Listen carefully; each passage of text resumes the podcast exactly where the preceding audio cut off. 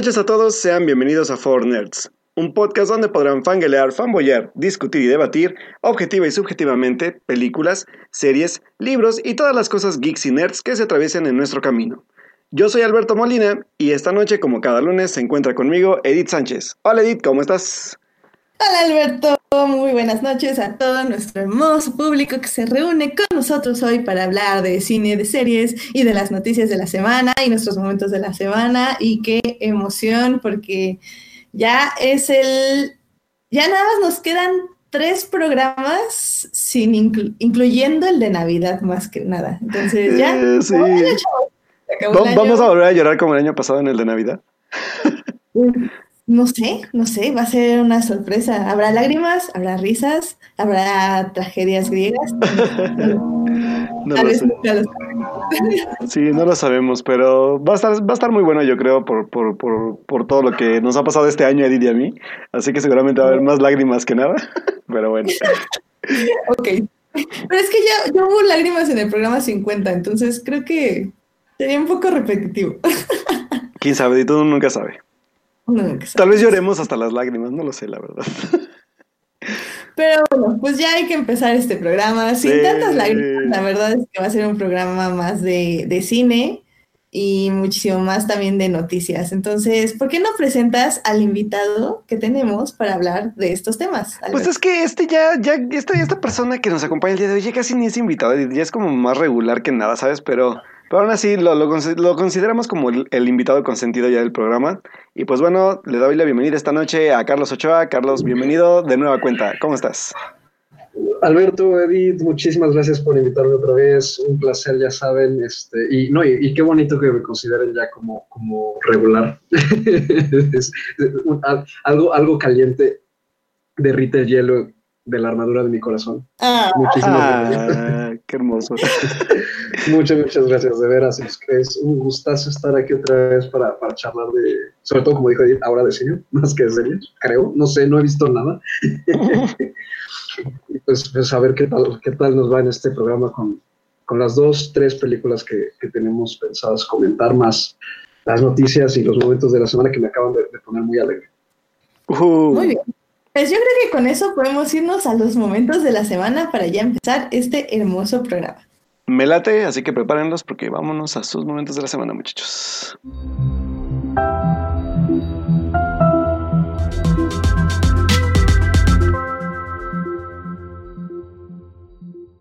Muy bien, pues Carlos, ¿cuál fue tu momento de la semana?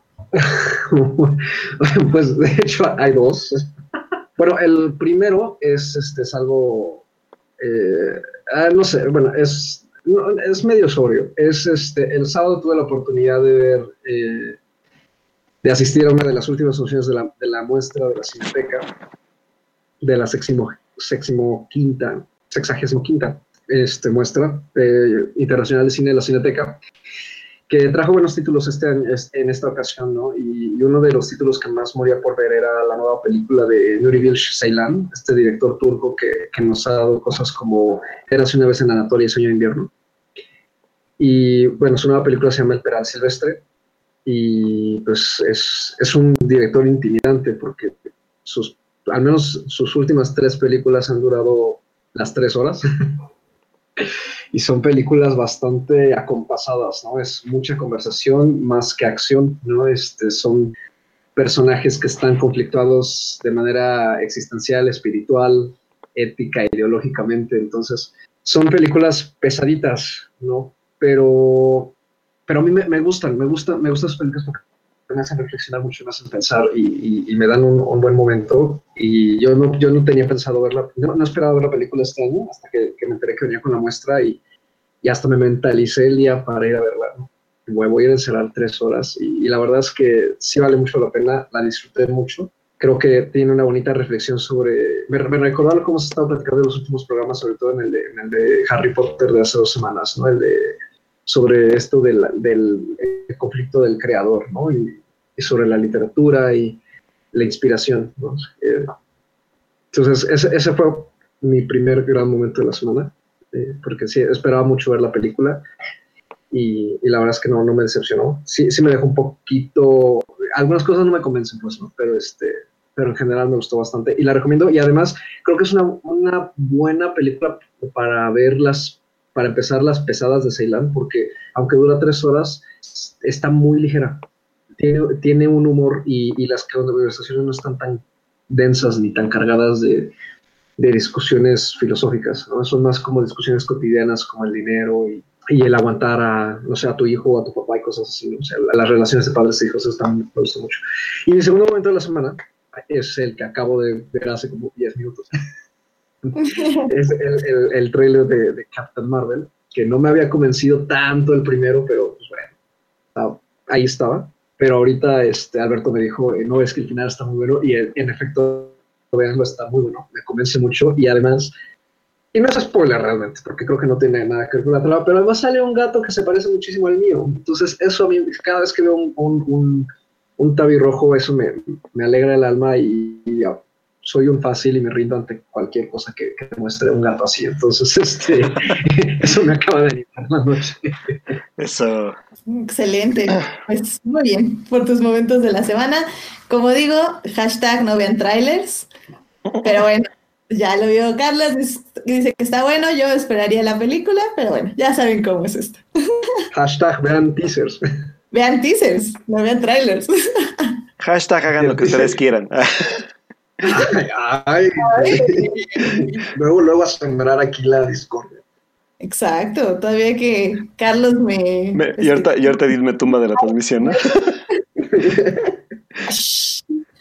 hashtag, bueno, hashtag adiós, Alberto.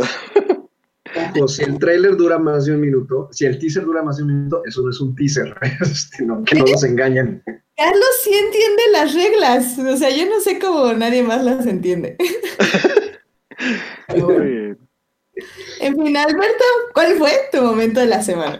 Ay, muchachos, pues como cada primero de diciembre, por lo menos para mí, tocó iniciar pues el último mes del año, en mi caso mi año cinéfilo, con un rewatch que llevo haciendo pues ya desde hace yo creo que como cinco años cada año, que es ver eh, cada primero de diciembre la película de Richard Curtis que se llama Love Actually o como la conocimos en México, Realmente Amor. ¿Por qué mi tradición oh. cinéfila? Porque la verdad es que, además de que la película significa un poco para mí en, en aspectos de, de, de, pues del tema navideño y de, de, cómo la vi por primera vez, pues la verdad es que es una, una gran película, yo creo que para ver a lo mejor no en familia, pero sí es una película que habla mucho sobre, sobre lo que suele hablar Richard Curtis en sus películas, que es este valor como, como del amor en diferentes formas, ¿saben? Y creo que eh, realmente amor lo habla de muchas formas interesantes, más allá de la comedia que lo caracteriza. Y creo que por eso es que para mí la película, pese a que sí ha envejecido un poco en el aspecto de, de fotografía, de algunas cosas de, pues obviamente temáticas, sí se mantiene vigente en los temas que toca en el aspecto de relaciones de, de, amor de pareja, amor de padres e hijos, de esposos, este, no sé, o sea, de muchas formas que, que por ejemplo, inclu incluso lo, lo, lo, volví a explorar después en, en esta película que se llama About Time o Cuestión de Tiempo, y que la verdad es que es una película, sobre todo para, para estas épocas navideñas, o sea, verla es una buena forma de empezarlo, para recordarnos un poco de qué va esta, pues, esta celebración navideña o estas celebraciones de, de, pues, de temporada. Y que la verdad es que si no la han visto, yo, yo se los recomiendo que la vean porque aparte es como un tipo, ahora sí que mala la comparación, pero un tipo de Amores Perros, pero de comedia romántica. Es una película que entreteje casi, si no mal recuerdo, son seis historias eh, diferentes unas obviamente con más peso que otras, pero todas se relacionan entre sí de formas muy, muy peculiares y a la vez que unen como estos hilos del amor muy, muy de forma muy bonita. Entonces, la verdad es que pues fue mi momento de la semana haberla podido ver porque ya me marca para mí una tradición cinéfila personal. Y pues invitarlos a verla si no la han visto, este, la, la suelen pasar a veces en televisión este, de paga.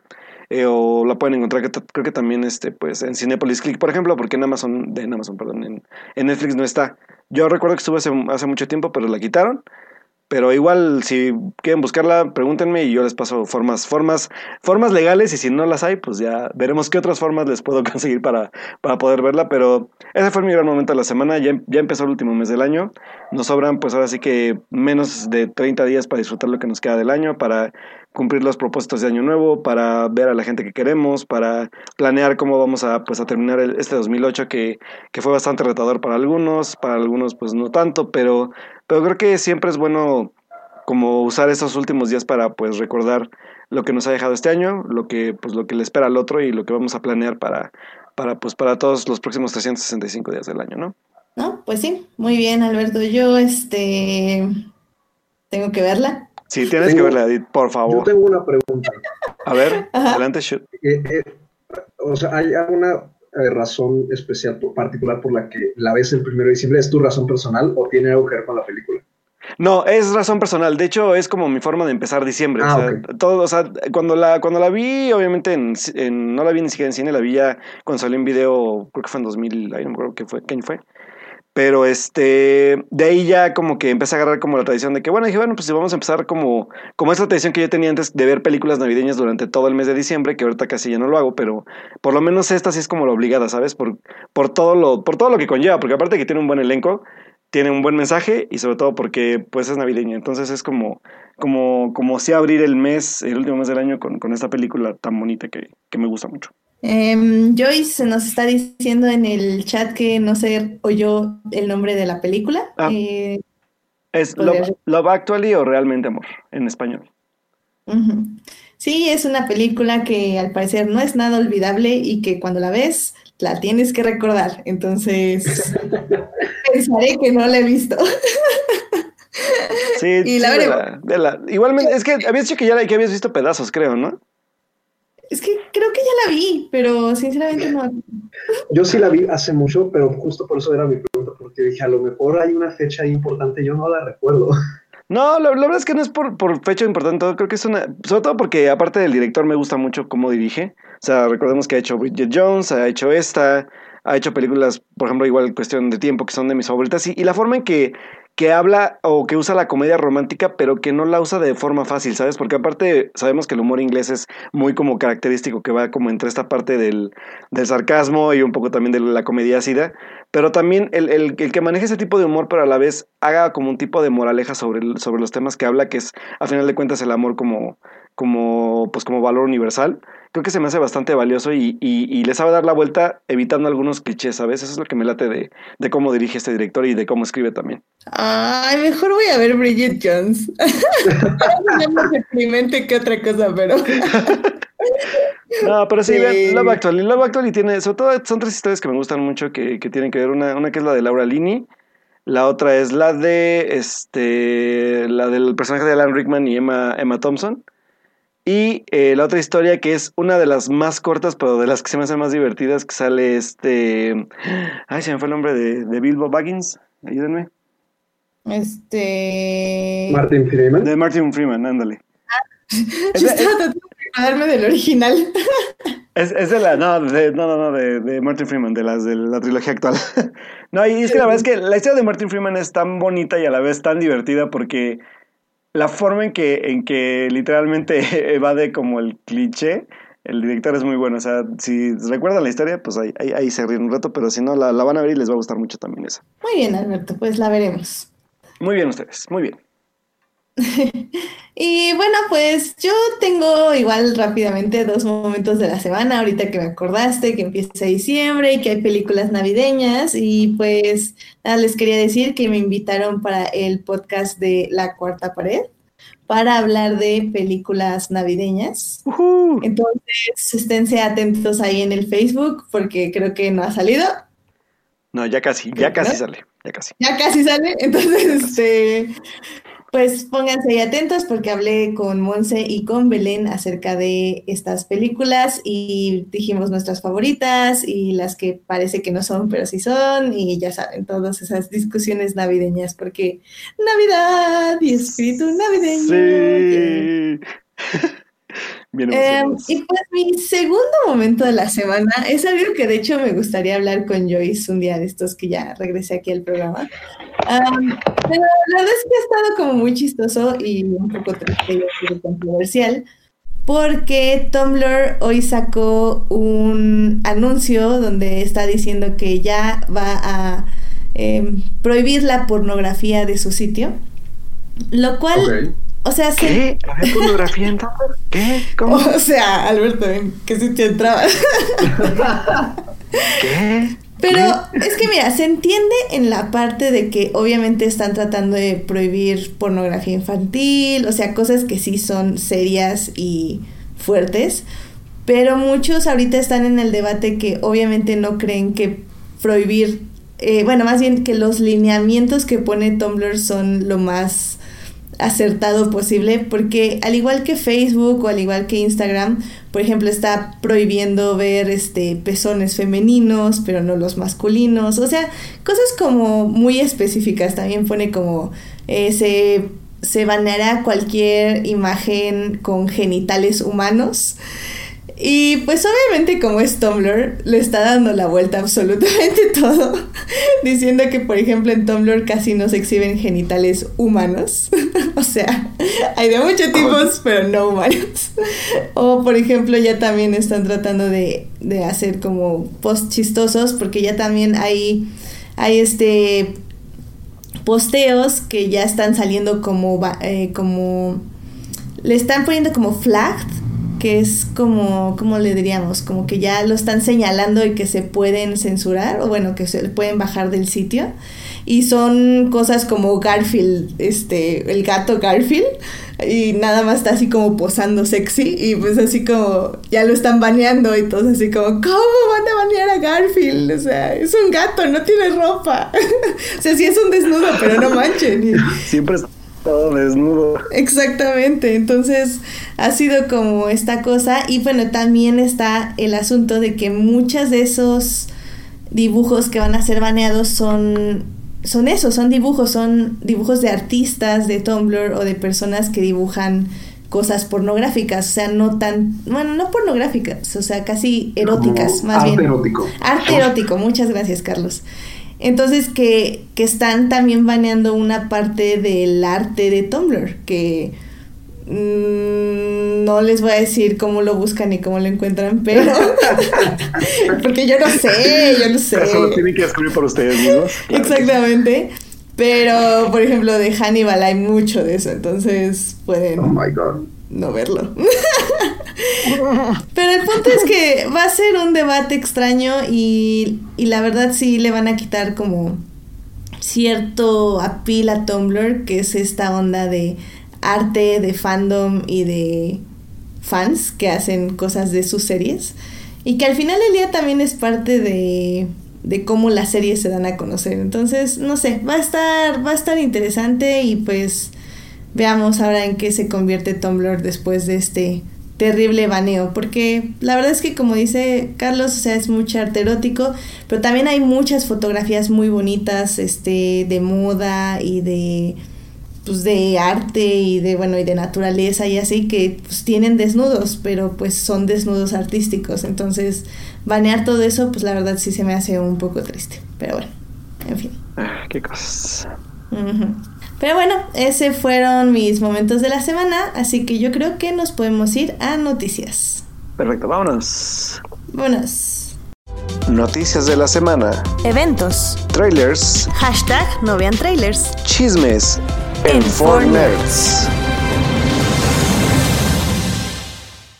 Muy bien, pues esta semana tuvimos varias noticias. Eh, una de ellas, que justamente como Joyce puso en su Twitter, si nos estuvieron escuchando muy de cerca sabían que era ya inevitable, es la cancelación de la serie Daredevil, que acaba de terminar su tercera temporada. Y pues sí, o sea, evidentemente ya lo habíamos dicho, eh, todas estas series de Marvel se están cancelando en Netflix porque evidentemente Disney quiere controlar este universo y la pregunta que nosotros nos hacemos es, ¿la van a retomar en su plataforma o definitivamente esta ya es un adiós completo para las series Luke Cage, Iron Fist, Daredevil? Y escúchenos bien, porque la que sigue obviamente es Jessica Jones y The Punisher. Obvio. Pero obviamente lo van a anunciar después de que se estrenen sus respectivas temporadas. ¿Qué, qué te hizo sentir esto, Carlos? Ah, Ah, ah, pues, pues es que mira, o sea, se veía venir, ¿no? O sea, es, es triste que la canción todavía no terminó la serie, eso habla muy mal de mí. Oh, Este, porque el programa lo grabamos como más de un mes. Este, Eh, pero, pero sí, o sea, se veía venir como, como charlamos ese día, no sé, ya en cuanto cancelaron Luke Cage y luego Iron Fist, ya nada más era cuestión de tiempo para que le dieran cuello a, a Daredevil y supongo que a Jessica le van a dar cuello al mes de que esté la, la tercera temporada en línea. Y lo más probable es que con The Punisher pase lo mismo, porque creo que sí está en desarrollo la segunda temporada, entonces en cuanto la suban al mes igual le van a dar cuello y y pues no sé, igual, o sea, igual si los volvemos a ver, pero quién sabe bajo qué formato.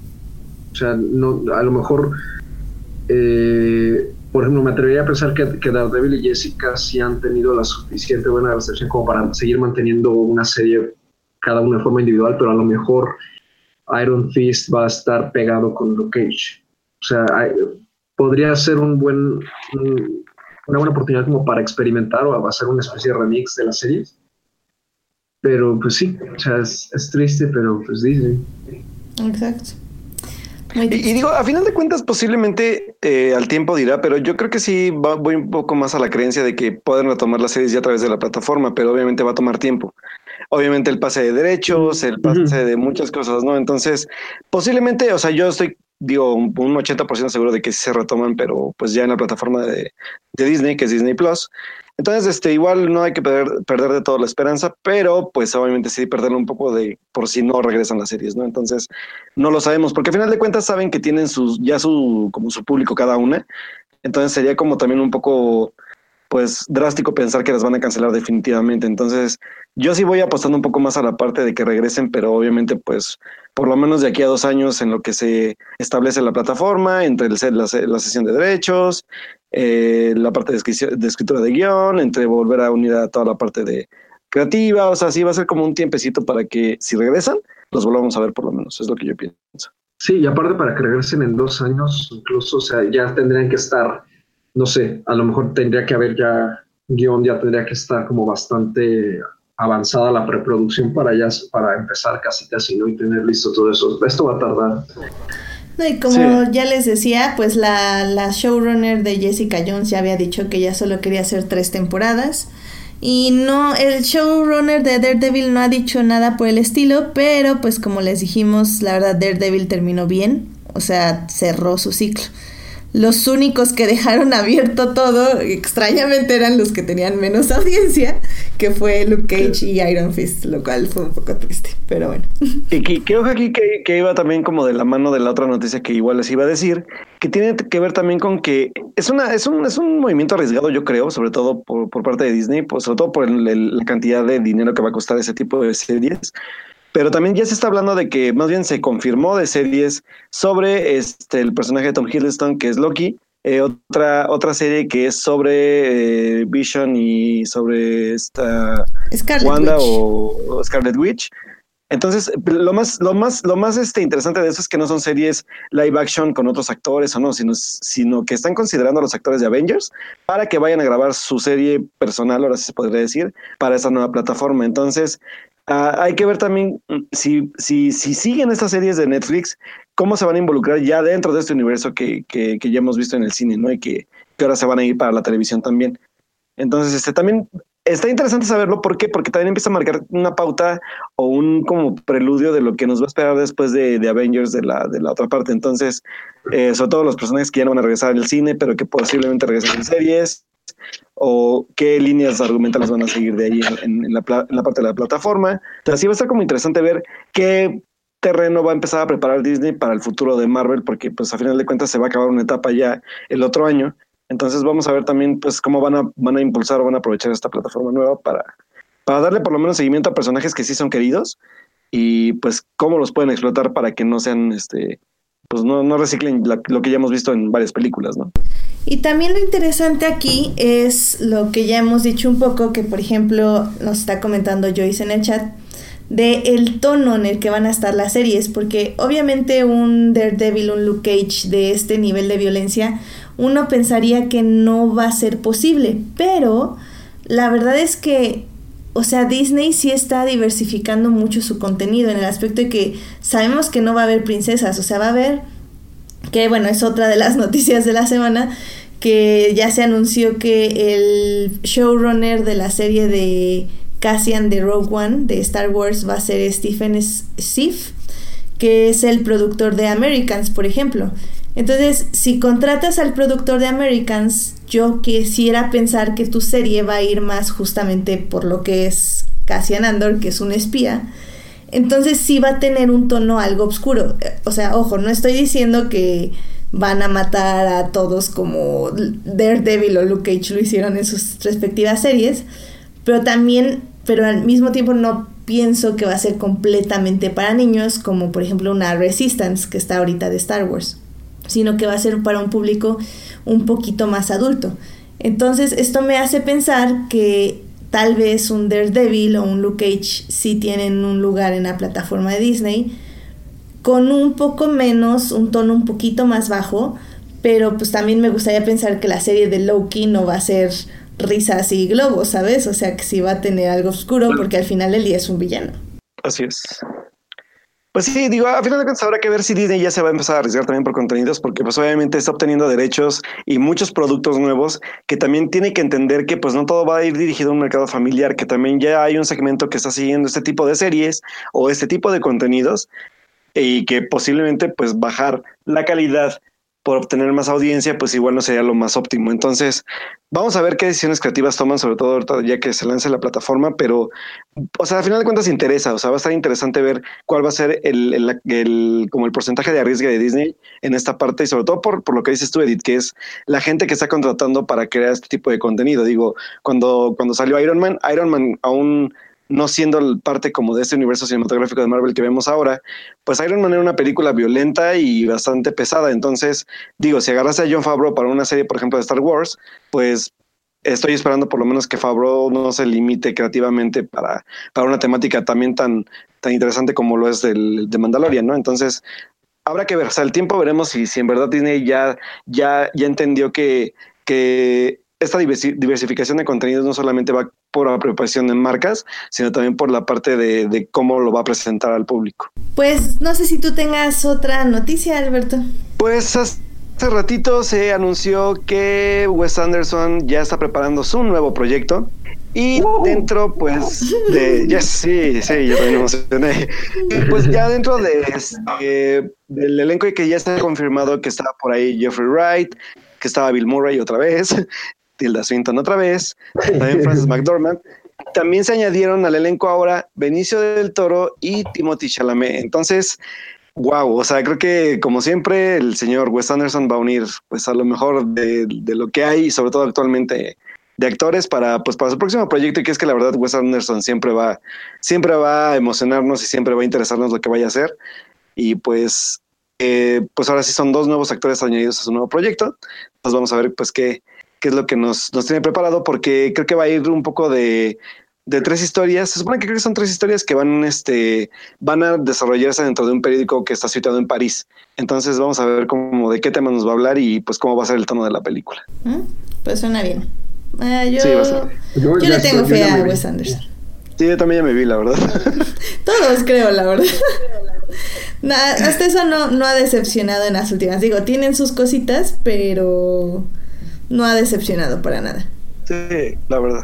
Pues sí, otra de las noticias que se dieron el día de hoy es que eh, Universal Pictures ya está planeando un tipo de película como historia original, como fuera, no sé, Across the Universe o Mamma Mía, que son como historias originales, pero basadas ahora, eh, bueno, lo que, lo que está preparando Universal, basadas en la música de Prince. Entonces, este, pues yo no soy la verdad muy fan de Prince, no, conozco muchas canciones, pero sé, que, al menos para mi generación que no lo conozco mucho, creo que va a ser una buena oportunidad tanto para pues atraer a los fans de Prince a, una historia interesante para que puedan cantar en la sala de cine y obviamente pues, para que la gente que no, no lo conocemos pues podamos conocer un poco de, su música, ¿no? Entonces va a estar como como pues, interesante y hay que recordar que obviamente Universal Pictures pues trae, trae a, a Mamma Mía, por ejemplo, que le funciona bastante bien sobre todo en esta segunda parte entonces, pues es un buen tipo, es un proyecto, así que hay que ver qué sale de ahí y sobre todo quién va a estar detrás de este proyecto, ¿no? Porque, digo, Mamá Mía era un proyecto que, tiene, que estaba basado en una obra musical, pero pues esto va a ser algo totalmente original. Entonces, pues sí, Vamos a ver qué gente va a estar detrás tanto de guionistas como de director. Pues realmente yo ya no tengo noticias alerta, así que o tienes otra noticia o podemos pasarnos a series rápidamente.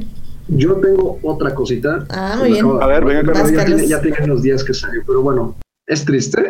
bueno, no es triste, es, eh, es medio meh. Y ya se los había comentado a ustedes, pero en efecto, este, pues sí, resulta que, que Rowling dijo por ahí en un programa, J.K. Rowling, por cierto, Eh, eh, eh, este, allá en Inglaterra, que pues sí, este, la versión en Blu-ray, DVD, la versión casera de Los Crímenes de Grindelwald, contendrá mucho material que hará que uno logre eh, enlazar mejor todo lo que, lo que quedó poco mal enlazado en la película. Entonces, este, ya saben, ahí, compren su versión casera en unos tres meses. Este, no, gracias. y pues ya, este, para, para, para, para entender exactamente qué es lo que Madame Rowling está intentando hacer. Si es que todavía les interesa, claro. Señora, ya siéntese. Es que es, es el efecto Snyder, el efecto de... Es que mi película es mejor de las cuatro horas que dura y que el editor no la cortó como se le dio la regalada gana y todo así como, no, no, no creo. La película es mejor con el corte original, ¿no? Ay, qué horror. Ay, no. Ah, Bueno, al valiente que quiera echarse eso, con los 40 minutos, es que dicen que son 40 minutos, bueno, ah, no, gracias. o 30, algo así, que son muchas escenas eliminadas. Este, Sí, al- el- el, somnífera resultó con dos horas y diez minutos. Me imagino con 40 más, gracias. Sí, este, bueno, el valiente que el valiente que se atreva a hacer eso me escribe cuando lo haga y, y me cuenta qué tal. Sí. Vamos a ver. Same, same. Porque yo ya, bye.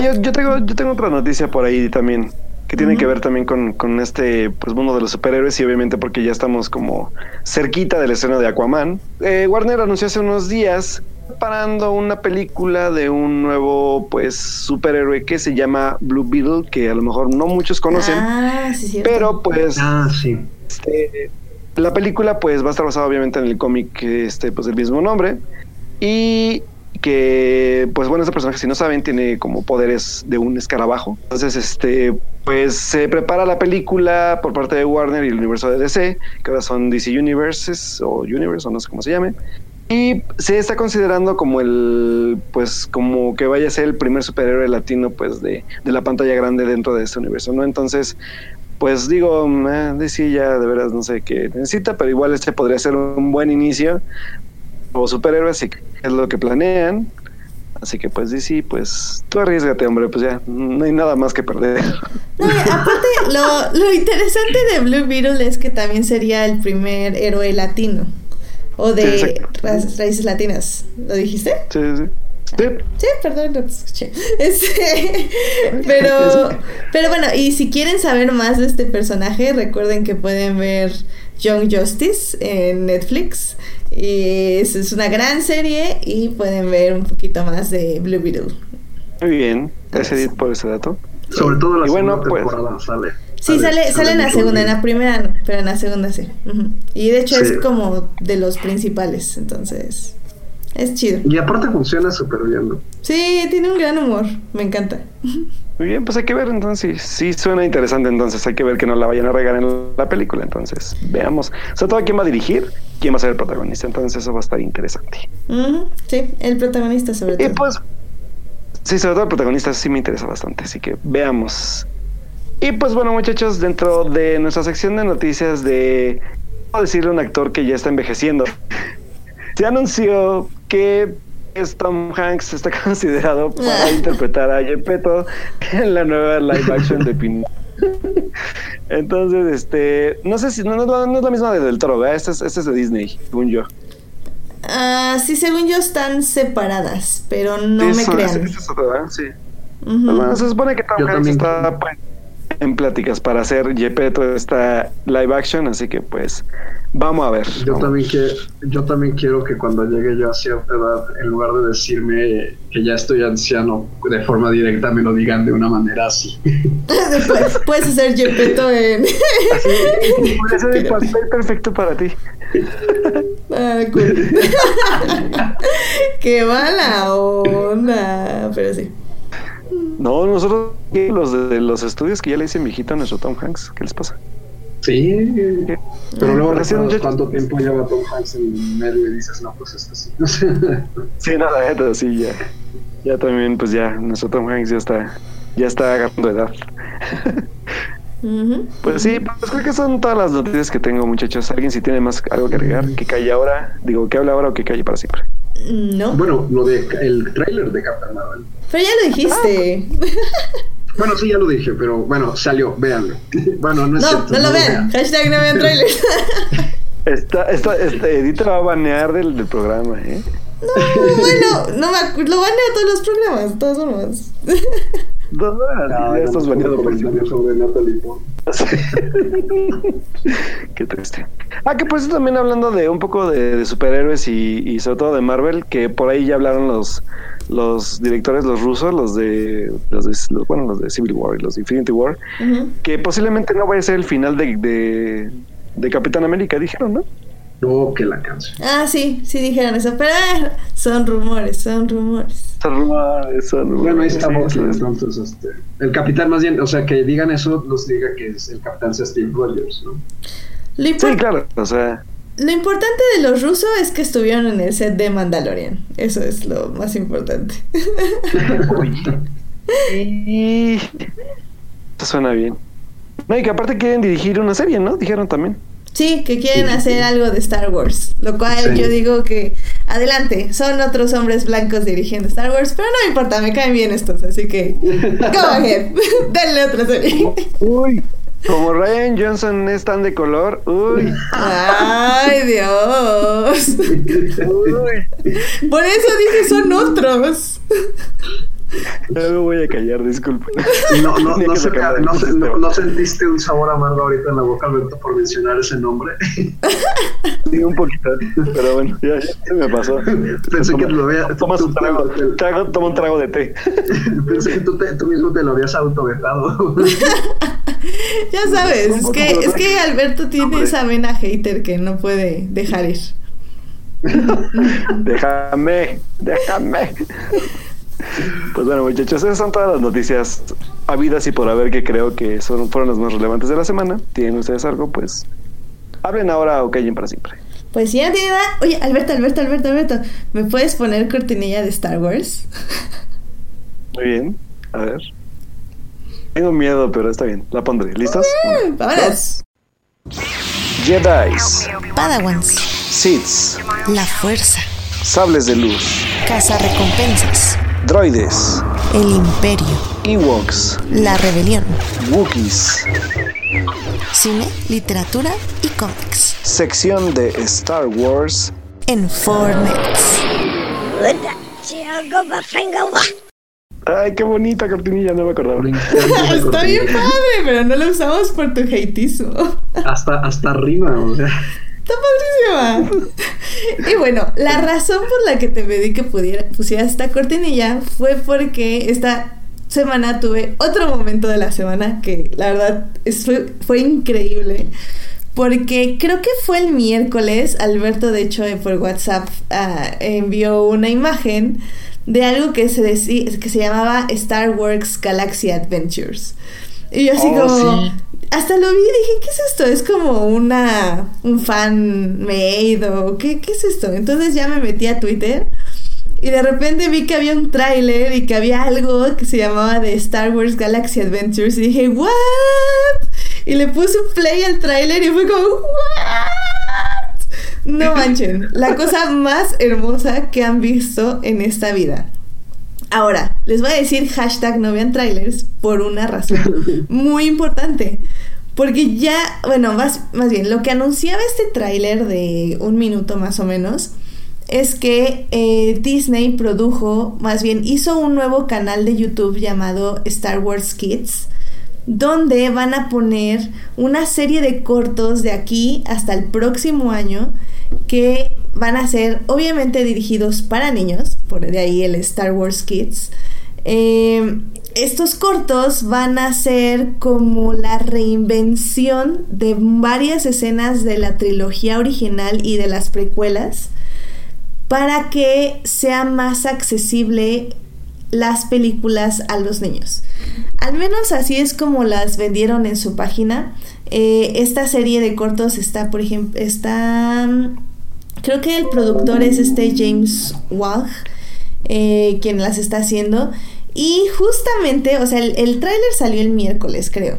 Y el viernes, o sea, en noviembre 30, salieron los seis primeros cortos, que de hecho, lamentablemente, no pueden ver aquí en, en México porque el canal de YouTube de Star Wars Kids lo tenemos vetado para el, para el, el país. Uh, rechazaron la cuarta transformación, los odio.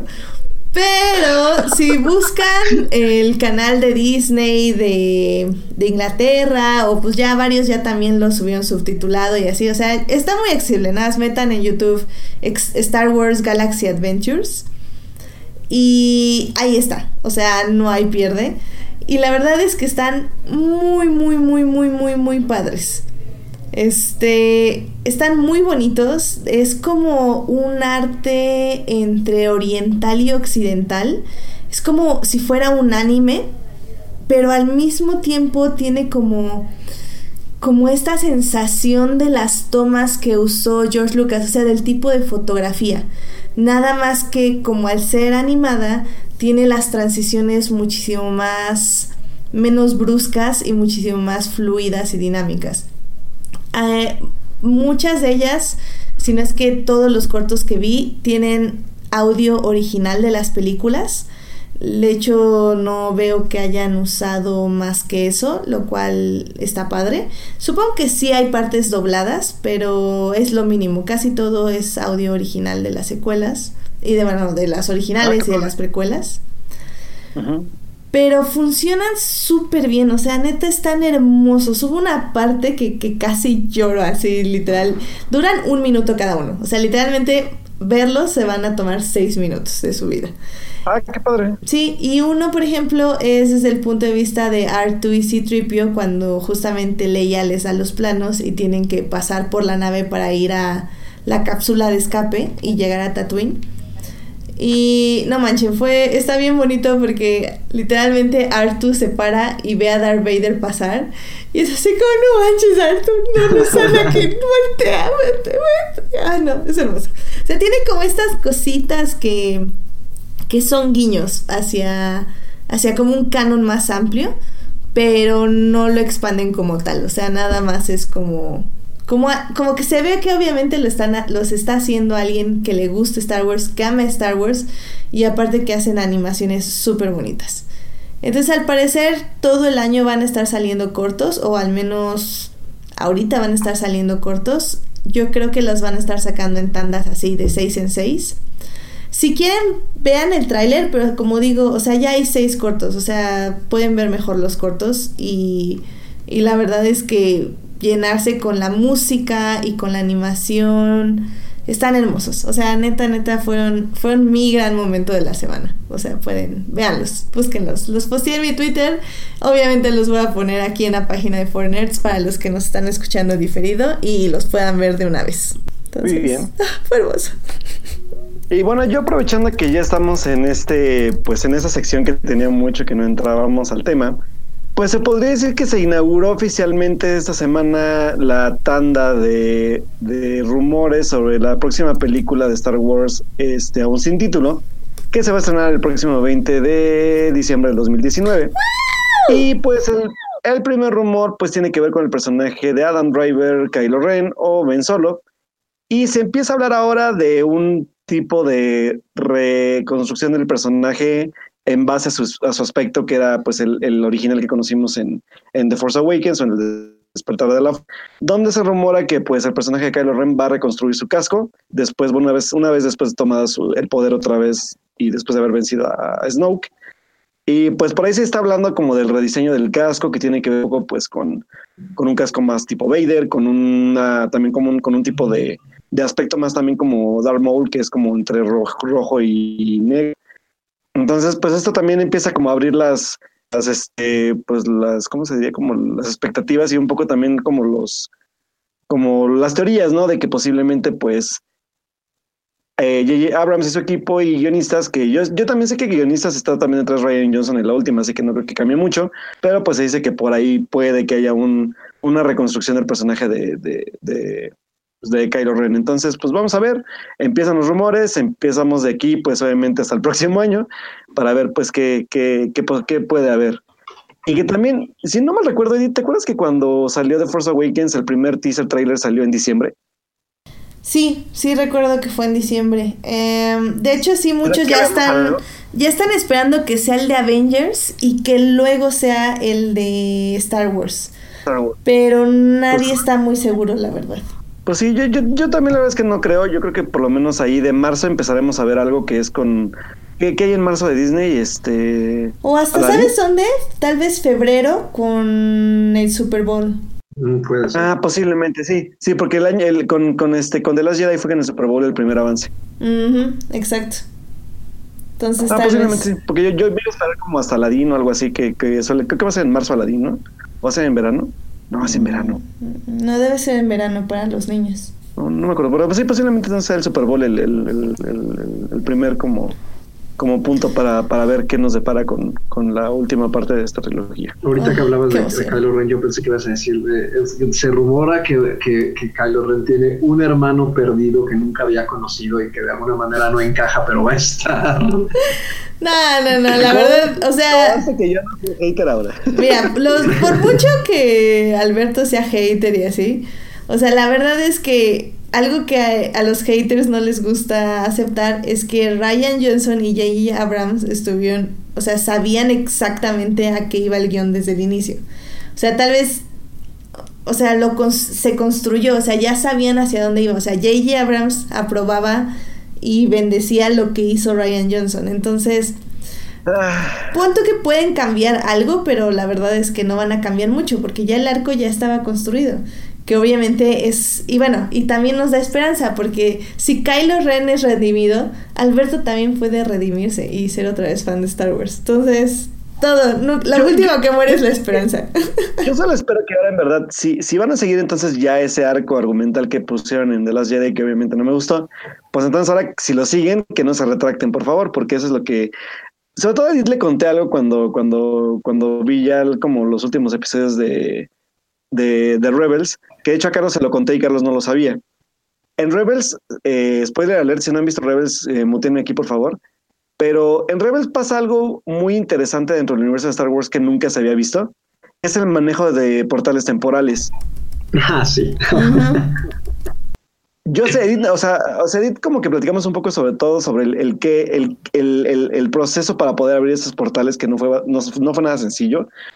Pero espero que no sea un recurso facilón para poder cambiar cosas que no gusten, ¿sabes? O sea que, o sea, bueno, si ya, si no les gustó al fan, pues ya por lo menos que apelen a acabar el arco y que no vayan a recurrir a recursos de ese estilo para poder arreglar el universo que, que entre comillas, pues no le gustó al fan, ¿no? Entonces creo que espero que no sea un recurso que le dé pie con Rebels a la saga cinematográfica para hacer algo que siento que se va a ver aún más forzado de lo que pudo haberse, de lo que se puede ver. Entonces, pues yo solo espero eso. O sea, ya está la posibilidad de cambio de, de algún tipo de acción en, en, el tiempo, pero pues espero que no sea el caso con, con esta próxima película. La verdad, y creo que lo mencionamos en algún punto aquí en el podcast, no creo que pase porque las series y la literatura están muy, muy, muy, muy separados de las películas. O sea, las películas sí están hechas para que un público que ha leído cero libros y cero series pueda entenderlas perfectamente. Y portales en el tiempo es algo súper mítico de Star Wars que requiere muchísimo entendimiento sobre lo que es la fuerza, sobre lo que es este los templos Jedi, sobre cómo se accede a esto, los Kyber Crystals. También tienes que saber un poco de del padre, la hija y el hijo que vimos en Clone Wars. O sea, es, es como súper complicado que la verdad no creo que se metan en ello. O sea, si de por sí eh, antes de The Last Jedi estábamos pensando que tal vez metían esto de cómo se sangran los, los, este, las espadas láser de los Sith y pues no pusieron absolutamente nada de eso. Y sí, en ese momento tal vez pensamos que era posible, pero la verdad es que mientras más lo veo, menos creo posible, justo por eso, porque es, es algo muy complicado que no puedes explicar en una película y que si alguien lo ve que no haya visto las series o no haya leído los libros, pues sí se va a quedar con cara de what y no lo va a entender. O sea, de por sí, o sea, les pones a Leia mostrando el poder de la fuerza que siempre les dijo, se dijo que estaba en la familia Skywalker y se pusieron como locos. Los que no son fans, imagínate, o sea, si pones otra cosa, o sea, entonces, sí, no, yo, yo creo que no, no tengo miedo de que en ese aspecto usen algo tan em, complicado como los portales del tiempo y así. Pues esperemos, sí. Y pues si no, por lo menos que lo justifiquen bien. Digo que, ese es mi gran problema con The Last Jedi. O sea, que, que algunos recursos que yo sé que está por demás explicarlos, pues aún así no hay un... Bueno, ese es mi gran problema con The Last Jedi, que no hay un, no hay un punto de, de coherencia o de cohesión en la historia para que pueda usar, para, se puedan usar esos recursos, ¿sabes? O sea, pero bueno, ya, para ver, ya. En fin.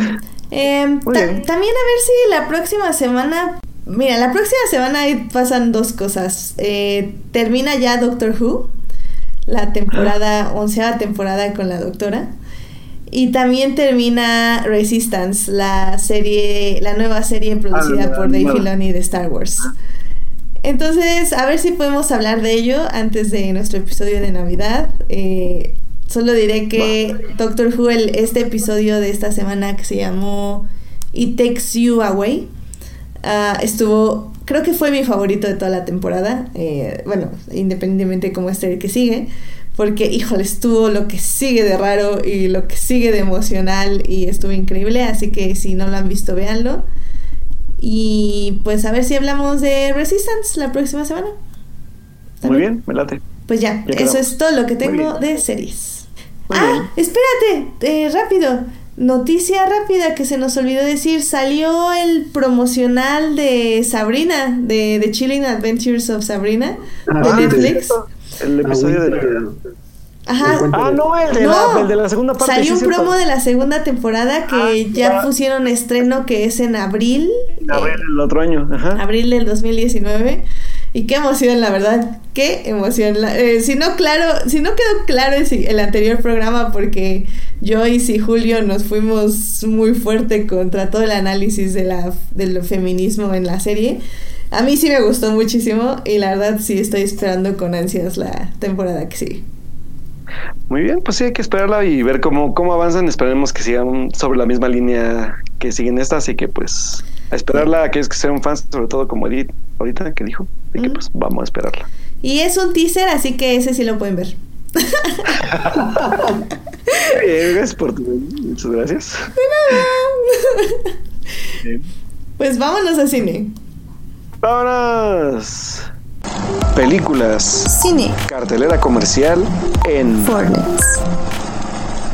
Pues esta semana yo pude ver Los Increíbles 2 y Christopher Robin. ¡Yeah! Se fue este año para ver películas. regresó en un portal mágico a fines del verano. Exactamente. Rápidamente voy a decir que las dos me gustaron, eh, incluyendo Los Increíbles 2. Creo que se perdió, como ya decía Alberto en el programa que hablamos de ahí, o sea, hace 20 programas, este, que hablaron de eso, de, de Los Increíbles 2. Eh, se perdió como una gran oportunidad de hablar sobre la masculinidad, pero sobre todo sobre la paternidad. En este caso, la... Bueno, sí, es paternidades con hombres, maternidades mujeres, sí. De la paternidad. Siento que se perdió como una gran, gran oportunidad de analizar lo que es la paternidad y lo que significa para los hombres ser padres de familia y, lo que tienen que aprender en el proceso. se perdió mucho. Hay algo, pero se les olvidó y lo sacrificaron por por lo pues sí, lo espectacular y por una historia que no era la historia que debían contar. Aún así, creo que definitivamente es una película muy entretenida. Yo la vi en su idioma original y la verdad es que yo sí me estuve riendo mucho. Mi papá, por ejemplo, que sí la vio doblada, primero dice que sí se pierde mucho en el doblaje eh, de la comedia. Entonces, pues como siempre les digo, hashtag no vean películas infantiles dobladas, pero en fin. y Ah, ya Por ahorita favor, es vamos que las veces las la- ponen en cines hasta casa de la fregada, hasta el fin del mundo, pues ¿cómo quieres? no, pues por eso no las vean, veanlas ya que salen en, en otros Bueno, lados. Es ver en pantalla grande también. Eso sí. En fin. Y pues de Christopher Robin solo diré que es igual, como decía Alberto, y creo que Carlos también vino en ese podcast. Es una Eh, no, película. porque yo la vi después. Ah, muy bien. Entonces fue Sí, alguien más. No recuerdo quién fue. Yo la vi igual que tú en línea, pero yo la vi este ahora hace como un mes, de hecho. Bueno. Sí, me, me deprimí horrible. Pero bueno, pues bueno, no sé si estás de acuerdo conmigo. Creo que es una peli sencilla. Eh, creo que no es perfecta. le Falla en muchas partes Ujú. del guion. Pero tiene muchísimo corazón. Entonces, eso Oh, se sí. pega. Y está hecha así como con las ganas de dar un bonito mensaje. Y el bonito mensaje queda bien. Entonces. Sobre todo, bueno, para mí el segundo acto funciona muy bien. Ajá, exacto. El segundo acto es lo que funciona. El tercero es el que a mí ya no me funcionó tanto, pero este, pero el segundo acto me, me gusta Sí. mucho. El Es- segundo es lo mejor de la película, de hecho. Sí, es que como que siento que no quieren profundizar mucho y eso, y ahí es donde se les cae el tercer acto. Sí, y también siento que, no sé, es que como que ya una vez que entra la niña en acción, como que ya no, no sé, ya no siento igual la película. Pero, pero tiene, la animación me gustó mucho y las caracterizaciones también, y, y sí tiene una ondita medio densa, ¿no? Este, o sea, sí hubo un momento que dije, ay, esto a los niños no les ha de ver gustado. a mí no Sí. me habría gustado, será porque era un niño muy idiota, pero este, no sé, o sea, sí creo que de niño sí no, no me habría, no, no me habría emocionado mucho a salir del cine por la película. Sí. Eh, Todo el segundo acto, que es como la parte más pesada sobre el tema que explica, sí es como de. ay, ¿Cómo les explicas esto a los niños? Ajá. Pues, pero creo que se entiende, o sea, al final del día el, el, el mismo personaje lo dice, ah, es que yo era el efelante, o sea, como yo era el malo de este cuento. Sí. Y, y de hecho está interesante porque toda esa parte está grabada, creo, desde el punto de vista de Pooh, o sea, como una altura media. Sí. Entonces, como niño, es como ves a un adulto, un adulto literalmente amargado. O sea, sí te da miedo y sí te da como, como cosa. Y ese es un, punto, un poco el punto, de que ese es el monstruo. Y ya que sale del agua, bueno, de la trampa de los efelantes, es cuando, cuando ya muestra como, como que otra vez regresa la luz y regresa la cámara más alta y así. Entonces, está interesante. Tiene, tiene una cinematografía también sencilla, pero, pero pensada, bien pensada. Sí, está bueno. Sí, sí gusta. En fin, pero ya háblenos de los estrenos de la semana, chicos. ¿Qué vieron? Uno de los de hace tres meses. Sí, ya Pues bueno, esta semana se estrenaron tres películas y milagrosamente, al menos yo pude ver las tres películas de estreno. ¿Qué se estrenó esta semana, muchachos? Mentiras, estrenaron una estrenaron dos. No, fueron tres, amigo. Dos. Ah. Ralph es de la semana pasada. ¿Cuál? Ah, sí, es cierto. Este, ah, sí, es cierto, vamos a sí. hablar de Ralph, sí, es cierto. Ah, ¿verdad? Entonces, Oh. Fueron. Es que ya había dicho tres, ¿verdad? Ya te dije tres. Sí, dijiste tres. Es, eh, Bueno, el, el- del, del- del programa pasado les debimos este Wi-Fi Ralph, que no pudimos hablar de ella. Ujú. Este, también yo esta semana pude ver uno de los estrenos de la semana que fue Widows o Viudas de Steve McQueen. Y la otra es una película que se llama eh, Instant Family o eh, Familia al Instante, que esa la pude ver hace dos semanas, pero pues hasta ahora se estrenó. Entonces creo que es una película que también creo que vale la pena hablar de ella porque fue una sorpresa grata, a pesar del director y a pesar del, del elenco que, que esperaba, que yo que la verdad esperaba era un, una película, pues una comedia como totalmente genérica, pero encontré cosas muy buenas ahí. Ah, pues bueno, yo creo que vamos a empezar hablando del estreno que debíamos, que era de Wi-Fi Ralph. Obviamente Edith no la ha visto, ¿o ya la viste Edith? No, claro que no. Sí, me imaginé. No, hashtag no vean películas infantiles dobladas en el cine. Está muy largo. Oila, oila. Hashtag vayan al World Trade Center. Exacto. Sí, Carlos, claro. sí, claro Hashtag sí. vivan en la CDMX. Sí, hashtag, sí. Hashtag vivan ahí, amigos, por siempre han de ver. Sí, porque acá ni a Puebla ni llegan subtitulados. ¿eh? Oye, pero, pero no hay un Cinemex en el norte donde esté en inglés. La verdad, mira, para serte sincera, a veces sí las busco, pero ahora sí no, como ni iba a tener tiempo de verla, la No verdad ni, no, ni supe bien si estaba o no estaba. Entonces, Sí, o sea, se me hace raro porque por zonas sí, o sea, en zona centro está el World Trade Center, zona sur está Alta Vista, y según yo también en uno de la zona norte está en inglés, pero nunca he visto cuál porque pues no, no voy para allá. Pero- debe ser Mundo E si está, pero no me fijé, la verdad. Ahí Ah, me falta un estreno. Yo me acordé que no vi todos los estrenos de la semana. Porque no vi Robin Hood. jajaja. Ah, sí, es cierto. Pero eso no lo voy a ver, así que, así que me lo voy a saltar. Pero yo creo que eso es, es, es saltable, ¿no? Este, Sí, es, es saltable totalmente. Pues bueno, Carlos, pues eh, vamos a hablar. Bueno, voy, voy a hablar rápido de Wi-Fi Ralph. Eh, la película es la segunda parte de, pues, de la película que vimos ya hace cuántos años, ya tiene como cuatro años que vimos este eh, Wreck-It Ralph o Ralph el Demoledor. Y que pues ahora volvemos con una nueva aventura de Ralph y Vanellope, que pues un extraño accidente que sucede en el juego de Vanellope, pues van a tener que entrar al mundo del internet para poder arreglar el juego y pues es una carrera contra el tiempo porque si no arreglan rápido ese juego posiblemente pues el juego sea desconectado entonces pues ahí empieza la aventura de Vanellope y de Ralph para poder pues eh, lograr este objetivo a tiempo y aprender en el camino pues también eh, algunas como pues pues algunos este pues enseñanzas sobre la amistad y también sobre pues los sueños personales. Así que pues si no han visto Wi-Fi Ralph este yo creo que ya la vieron. Vamos a hablar igual yo creo que un poquito de spoilers para hablar de la película porque sí merece hablarse un poco sobre eso. Así que Edith tápate los oídos.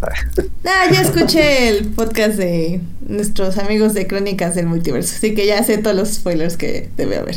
ah perfecto. Pues entonces pues hablemos. Primero Carlos pues dime qué te pareció la película Ah, pues la disfruté mucho, fíjate. O sea, yo en cuanto me enteré de la secuela de Ralph, yo, yo sí puse mi cara así de ¿qué? Este, eh, digo, para mí era una historia. La primera me gustó también bastante. eh, y no, no, para mí no meritaba una secuela, no sé, creo que había quedado bien cerrada en su punto y todo. Este, entonces, la verdad, cuando anunciaron esto, no sabía bien qué esperar, no sabía si era buena idea. Eh, y conforme em- empezó a salir los promocionales durante este año y todo eso, ah, dije, bueno, pues hay que, hay que darle una oportunidad, ¿no? Lo que me llamaba mucho la atención es que, me, bueno, al aquí en, en la Ciudad de México, en muchos promocionales empezaron a darle más importancia a Vanellope y a las princesas y a los, y a los personajes secundarios como Jess que a Ralph. De hecho, hay un póster muy grande aquí por la zona sur de las princesas. Nada más. Entonces, eso, no sé, siento como que le dio una frescura a la, a la película y dio como que íbamos a ver algo nuevo, ¿no? Como que, como que quitó un poquito la idea de secuela. Y en general sí, me gustó, me gustó bastante. Eh, creo que es una secuela bien planeada, está bien escrita, es bastante original en la manera en que propone el mundo del Internet, muchísimo más original que Ready Player One. Por ejemplo, vi un comentario por ahí que, mencionaba eso, la, comparación. Este, y creo que nos volvemos a topar con una película que, que se ve muy sencilla de lejos, pero es bastante compleja, sobre todo en el desarrollo de personajes y en su discurso, ¿no? O sea, eh, es utilizar, vamos, eh, a Disney como medio para hacernos solo una crítica hacia las relaciones, este, a- relaciones de amistad o de pareja, claro, cualquier tipo de relación interpersonal que sea tóxica, pero también creo que va hacia la pues critica, critica al internet mismo, ¿no? La manera en que funciona, ¿no? Las redes sociales, este, las compras compulsivas, por ejemplo, este, todo lo que, lo que engloba el, la World Wide Web y este y además le, le echa momentos de crítica también a ciertos estereotipos eh, más que nada de. Disney, ¿no? Como son las princesas. Sí, bueno, entonces, este, o sea, creo que, creo que en general eso, eso me sorprendió mucho, ¿no? Que, que trajera todo ese subtexto y al mismo tiempo que, que lograra mantenerse muy entretenida eh, y que apelara a público tanto pequeño como, como adulto, ¿no? Este, entonces, de entrada, eso me, me gustó bastante. Y no sé, Alberto, ¿a ti qué, qué te pareció? Pues bueno, este, la verdad es que yo cuando salí de la película eh, me pasó algo bien chistoso porque yo la comparé con una secuencia de una de las películas de Pixar que es este Inside Out o Intensamente sobre esa secuencia de la deconstrucción de la de la mente o de cómo la mente procesa como toda esta parte de, de la, pues literalmente la deconstrucción este, mental de la gente, ¿no? O sea, de cómo en cinco segundos te pasan por un túnel y te van explicando los procesos en friega, ¿no? Y que lo hace tan bien y tan atinadamente que para mí real fue eso fue una forma rápida, muy, muy concisa y muy didáctica de enseñarle a la gente en general, no solamente a los niños, sino a la gente en general, cómo se usa el Internet por, y no solamente de forma buena, y de forma también como en la parte como comercial, si quieren verlo así, en la parte viral. Al final de cuentas, es, esta como de construcción sobre el Internet eh, se me hace bastante valiosa. Creo que, digo, a final de cuentas, el, Internet ha ido evolucionando de formas muy interesantes y, y que Ralph haga una como recopilación de los cambios que ha habido en Internet y de cómo está funcionando actualmente, se me hace totalmente valioso. Y a Carlos, a final de cuentas, ¿no? Que también es este, esta como como un mensaje interesante sobre el, valor de la mujer en sí y de eh, cómo se enfrenta a veces sin importar el tipo de relación, como decía Carlos. O sea, este es uno de amigos, puede ser otro tipo de, relación de pareja o de familia, y que incluso la parte de las princesas creo que por eso es tan valiosa, ¿sabes? Porque a lo mejor suena muy chistosa la parte de, de este, de, ay, ¿y a ti qué te pasó? ¿Te pasó aquello? ¿O te pasó aquello? ¿O te pasó y así como, ¿están bien? Le llama a la policía, porque al final de cuentas todas esas como, como referencias que ellas dan, además de que son divertidas y se burlan de las películas, hablan un poco también de este tipo de relaciones tóxicas que Ralph está criticando.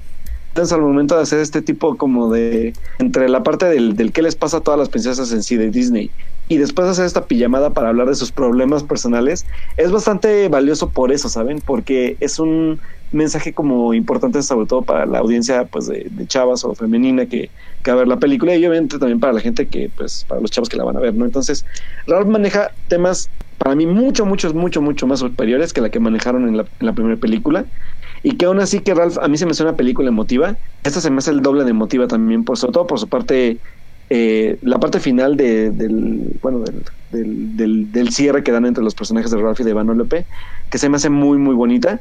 Y pues creo que en conjunción, creo que todo es una, es una secuela muy superior. He leído gente que dice que no, pero yo sobre todo por las temáticas que toca, para mí sí lo es.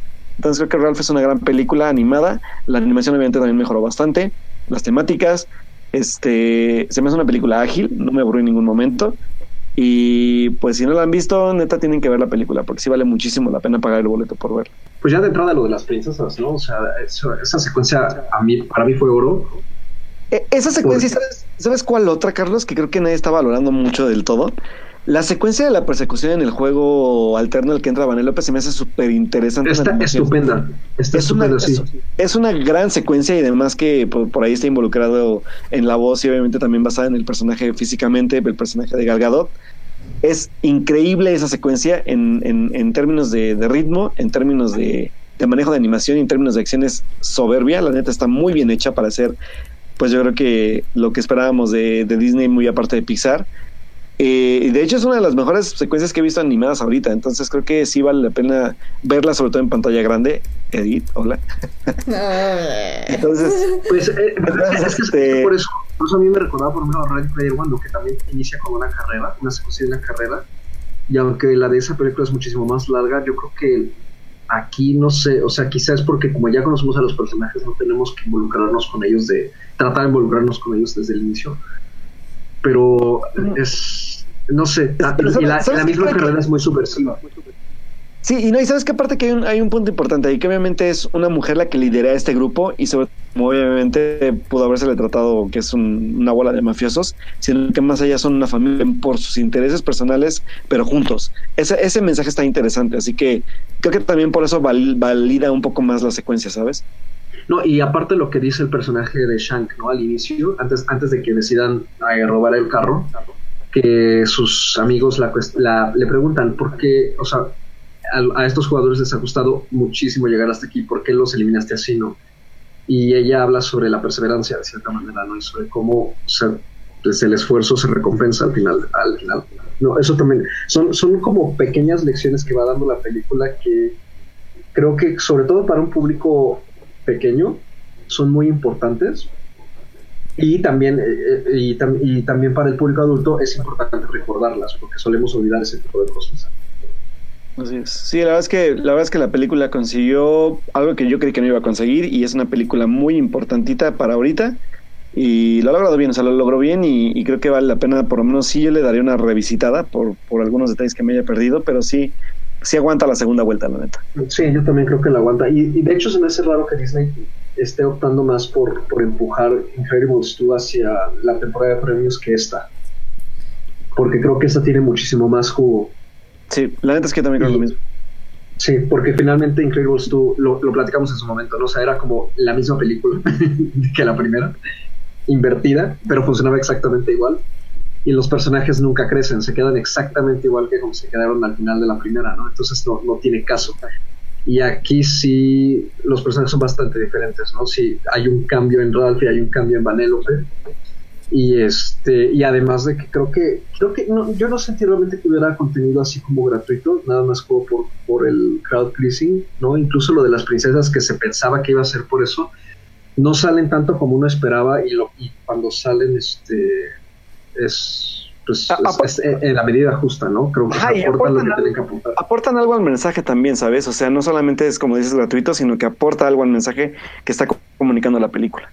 Sí, y, y, y bueno, lo que decía hace ratito, este, mi secuencia de las la secuencia de las princesas creo que sí fue mi favorita por la enorme cantidad de easter eggs que tiene para los que son devotos de, sobre todo el renacimiento Disney, ¿no? Que es cuando más este, hubo eh, salieron estos personajes, ¿no? En, pantalla grande, ¿no? Eh, las referencias que hay en la sala de las princesas a todas las películas en las que salieron y cómo utilizan ciertos instrumentos en sus películas y cómo los retoman aquí en esta es muy creativo, es muy interesante y pues es toda una recompensa visual para los, los fans de Disney, ¿no? Además de escuchar, si, si la escuchan en inglés, pues volver a escuchar a, la- a las voces de actrices como Jodie Benson o Migna Wen que hicieron las voces de Ariel y, Mulan, este pues sí, sí te transporta un poquito a, a cuando uno vio esas películas hace mucho o hace poco, ¿no?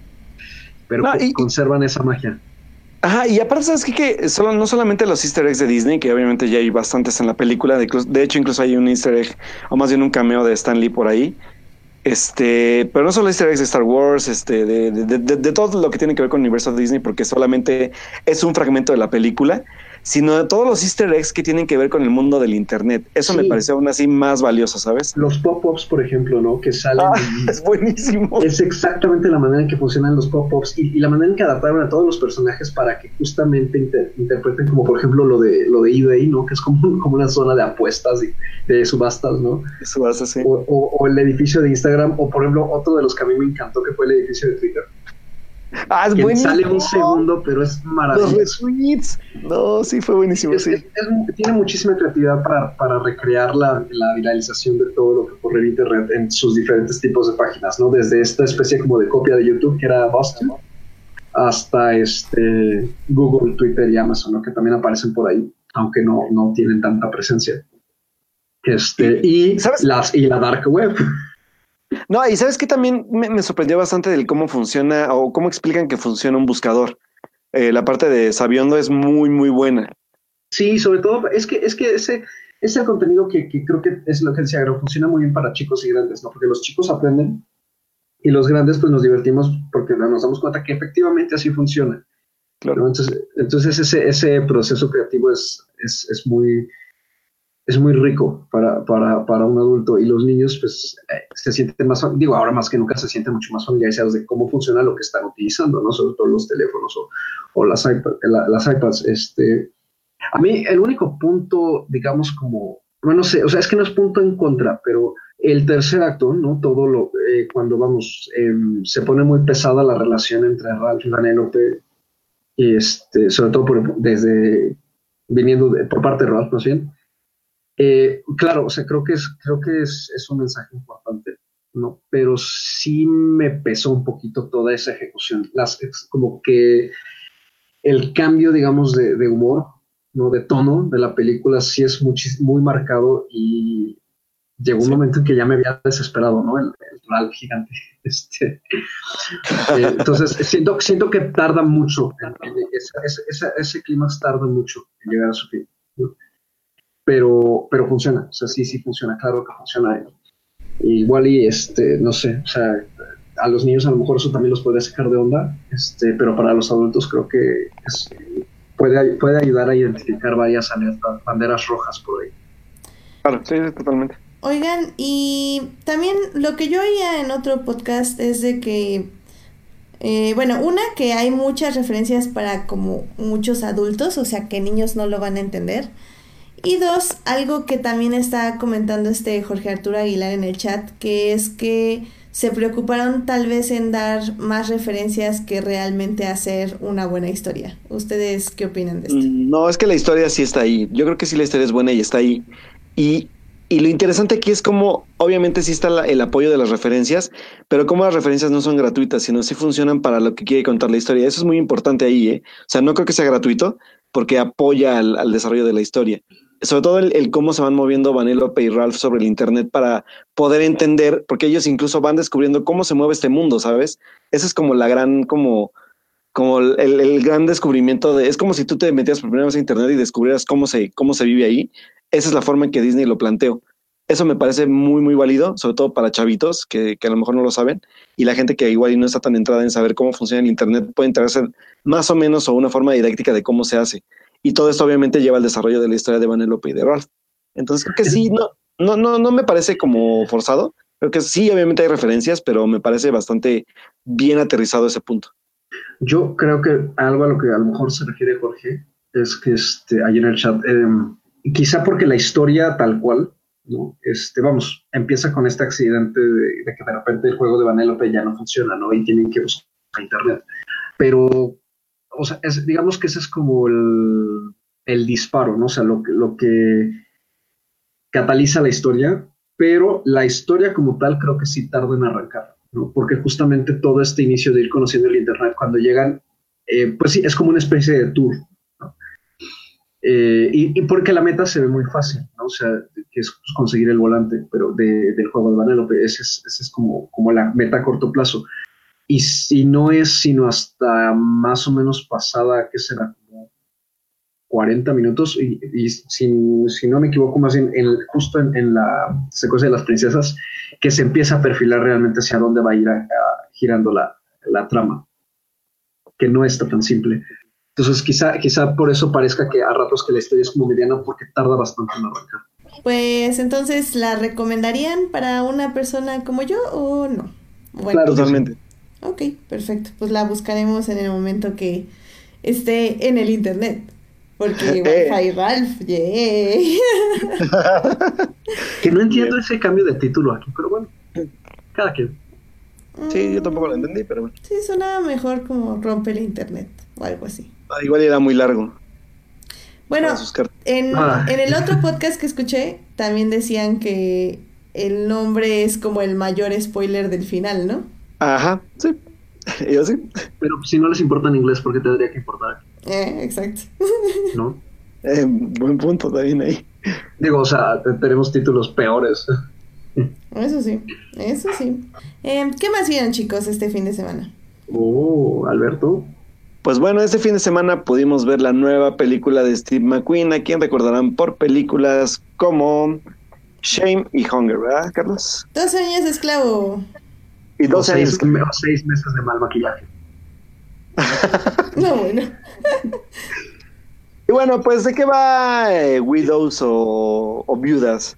La película nos cuenta la historia de, eh, bueno, de, de varias mujeres que se entrelazan porque todos sus esposos tienen, están involucrados en el crimen organizado dentro de la ciudad de Chicago y sin saberlo están eh, pues dentro de una red de mafia política de la cual pues ellas al final se ven involucradas después de un suceso trágico que, que afecta a todas ellas y que al final de cuentas se van a tener que unir para poder pues enfrentar este estas consecuencias que les trae pues lo que sucede, ¿no? A cada una de ellas. Digo, yo Que creo que, pues- puedes decir el suceso trágico. También creo que está en el título. Pues bueno, porque por, por alguna razón exactamente se llama Viudas. Sí, claro. O sea, uno, uno espera, ¿no? Que, que... Pero digo, igual era por mantener el suspenso. no, pues sí, la verdad es que eh, por, este, por estas razones, pues todas ellas se quedan, pues así, literalmente viudas y van a tener que unirse, pues para poder resolver las consecuencias de los actos de, sus, de todos sus maridos. Y pues de ahí empieza todo el drama de esta película que está protagonizada por Viola Davis y por, este, está ahí Michelle Rodríguez, está... mm, Elizabeth. Elizabeth de Vicky, este, está... Pues es, que, es que sí es como un elencazo, ¿no? Es Elizabeth Debicki, es Daniel Colin Firth, Michelle Colin- Rodríguez, Colin Colin. Robert, Robert Es- Duvall, este Daniel Erivo. ¿quién más? ¿Quién más? Ah, Y me falta otro del elenco, pero no me, me acuerdo ahorita de su nombre. Es el que. eh, El, Y ay, Liam Neeson. Ay, Liam Neeson, ¿Cómo se fue, cómo se fue olvidar Liam Neeson? Liam Neeson. ¿Cuál crédito de película, no? Y Liam Neeson. Sí. Y Liam Neeson.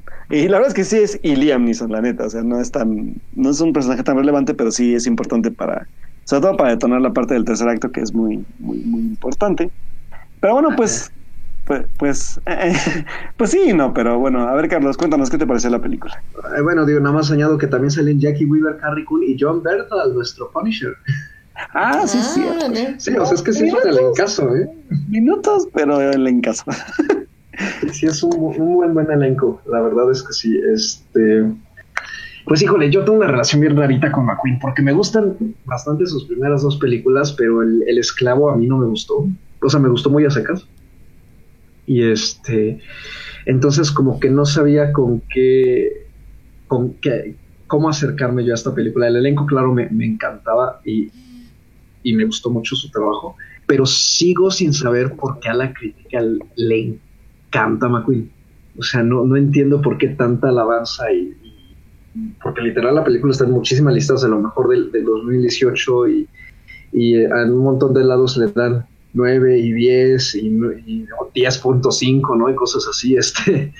Entonces, eh, sigo sin comprenderlo, la verdad, porque se me hace, se me hace un buen director, pero siento que me falla un poco en, en- en- en guion sobre todo, que es donde siento la película un poquito más, no floja, pero sí más desbalanceada, ¿no? En actuaciones creo que está estupendo, o sea, Viola, Davis me encantó, creo que, creo que hace un gran trabajo, Elizabeth de Vicky creo que tiene el mejor personaje de la película y, y también eh, actúa estupendo y en general creo que todos los, todo el elenco se, se, desenvuelve, se desenvuelve muy bien. Y también la película pues resulta ser más complicada de lo que parece, ¿no? O sea, no son solo las consecuencias de, de los actos de los, mari- de los maridos de estas eh, mujeres, de este trío de mujeres, sino también eh, hay un subtexto de división de clases, ¿no? De corrupción política, ¿no? De este de la situación racismo. eco- de- del racismo y de la situación económica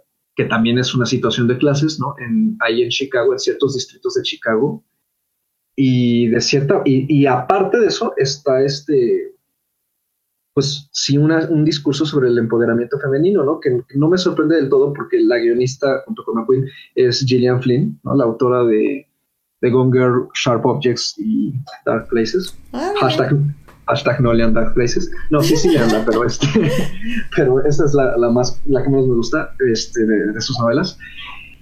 Eh, entonces, el suspenso lo tiene, o sea, la verdad es que Gillian sabe escribir un suspenso muy bueno. Eh, creo, que, creo que en general la película trata de abarcar más de lo que puede.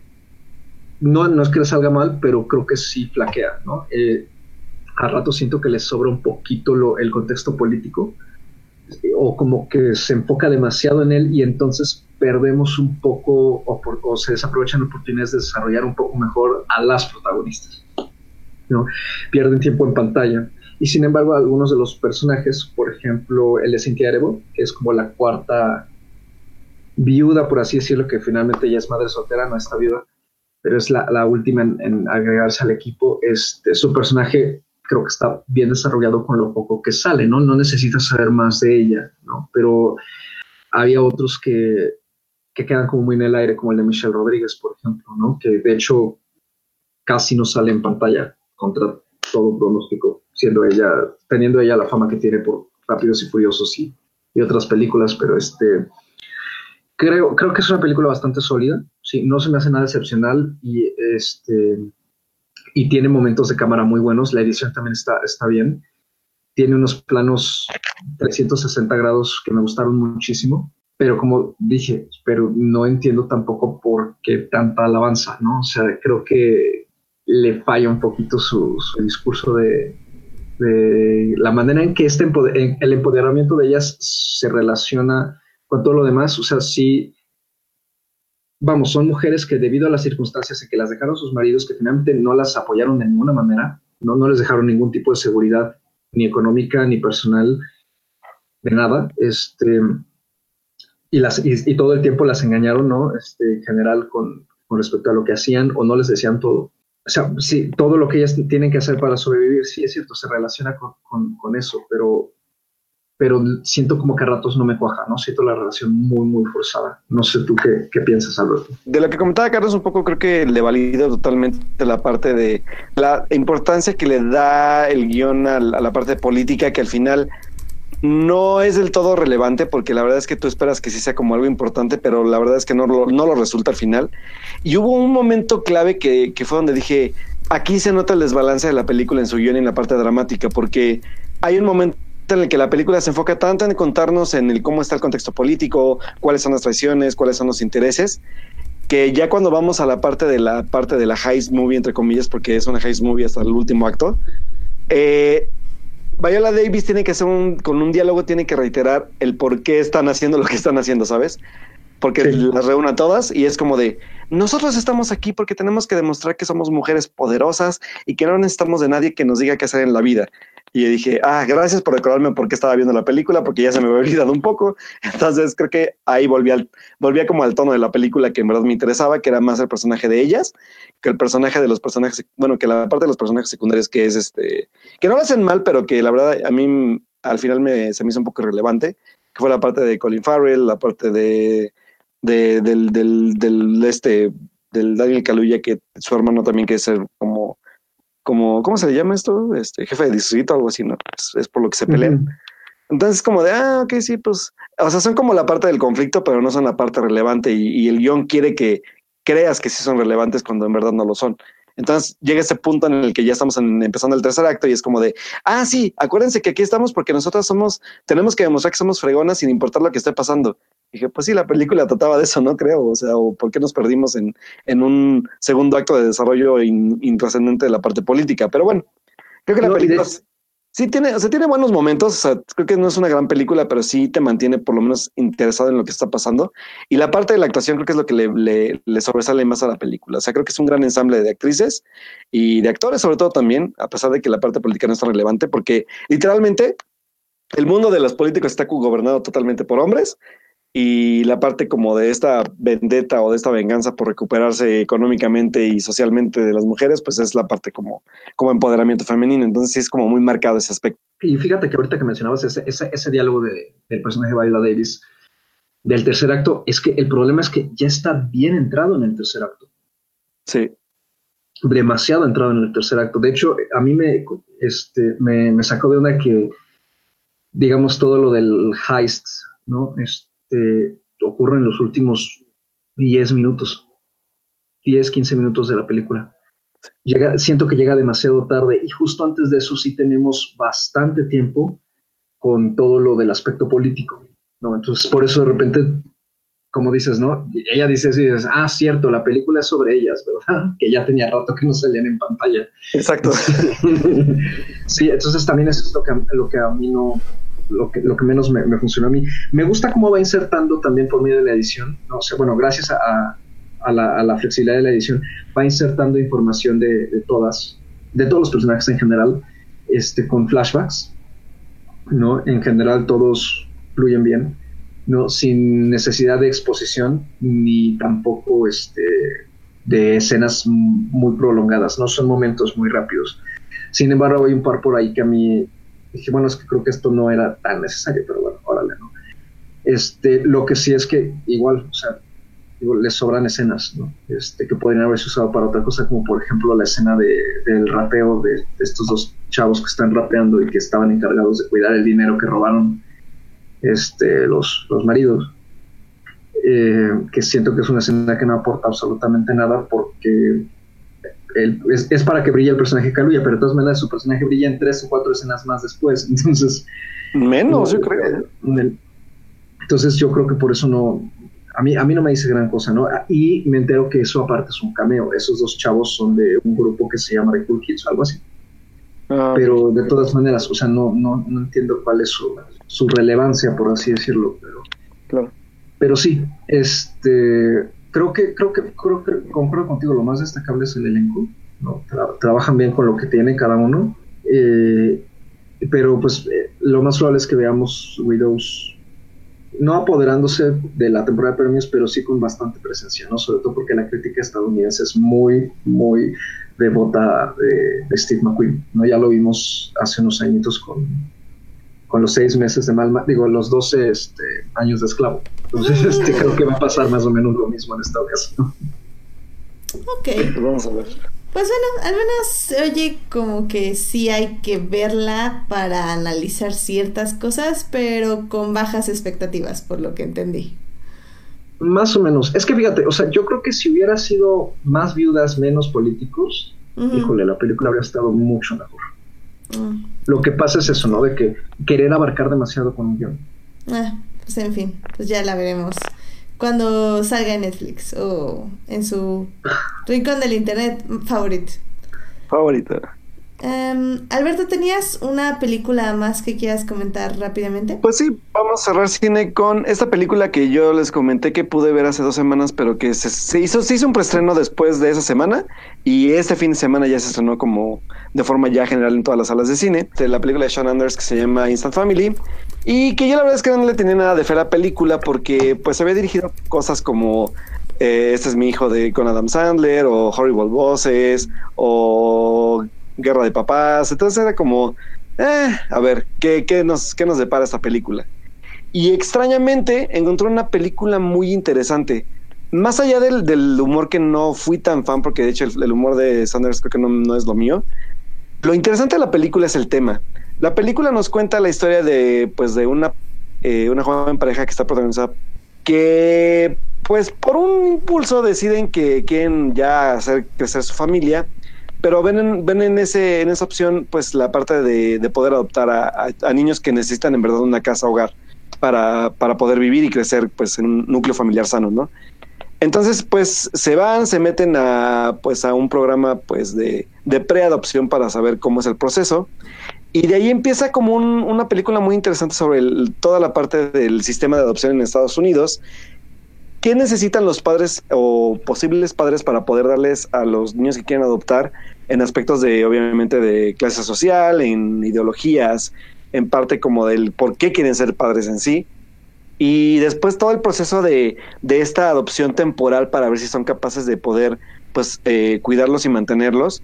Y al final pues a ver si, si son viables para poder ya quedarse con ellos para siempre, ¿no? Entonces, eh, todo el proceso de la película es un proceso que va entre el drama y la comedia un poco absurda, que a mí no me gustó mucho, pero creo que se, se balancea bien con la parte del drama, en donde se, eh, obviamente por la parte del, del, del, de la comedia burda que busca crear, ellos para poder adoptar a una chica que de hecho ellos están como, como viendo obviamente adoptar a, un, a chavitos en lugar de adolescentes acaban este, optando por adoptar a una adolescente latina y que para poder adoptarla tienen que adoptar a toda la familia en general que son tres hermanos y pues de ahí empieza toda la locura para pues los personajes principales no entonces, la verdad es que la película de inicio sí es como, obviamente busca hacerte reír, busca pues tener algunas situaciones como pues chuscas, algunas son un poco forzadas a mi parecer, pero de ahí la película para el segundo acto en adelante empieza como a obtener un tipo de, de crítica muy importante.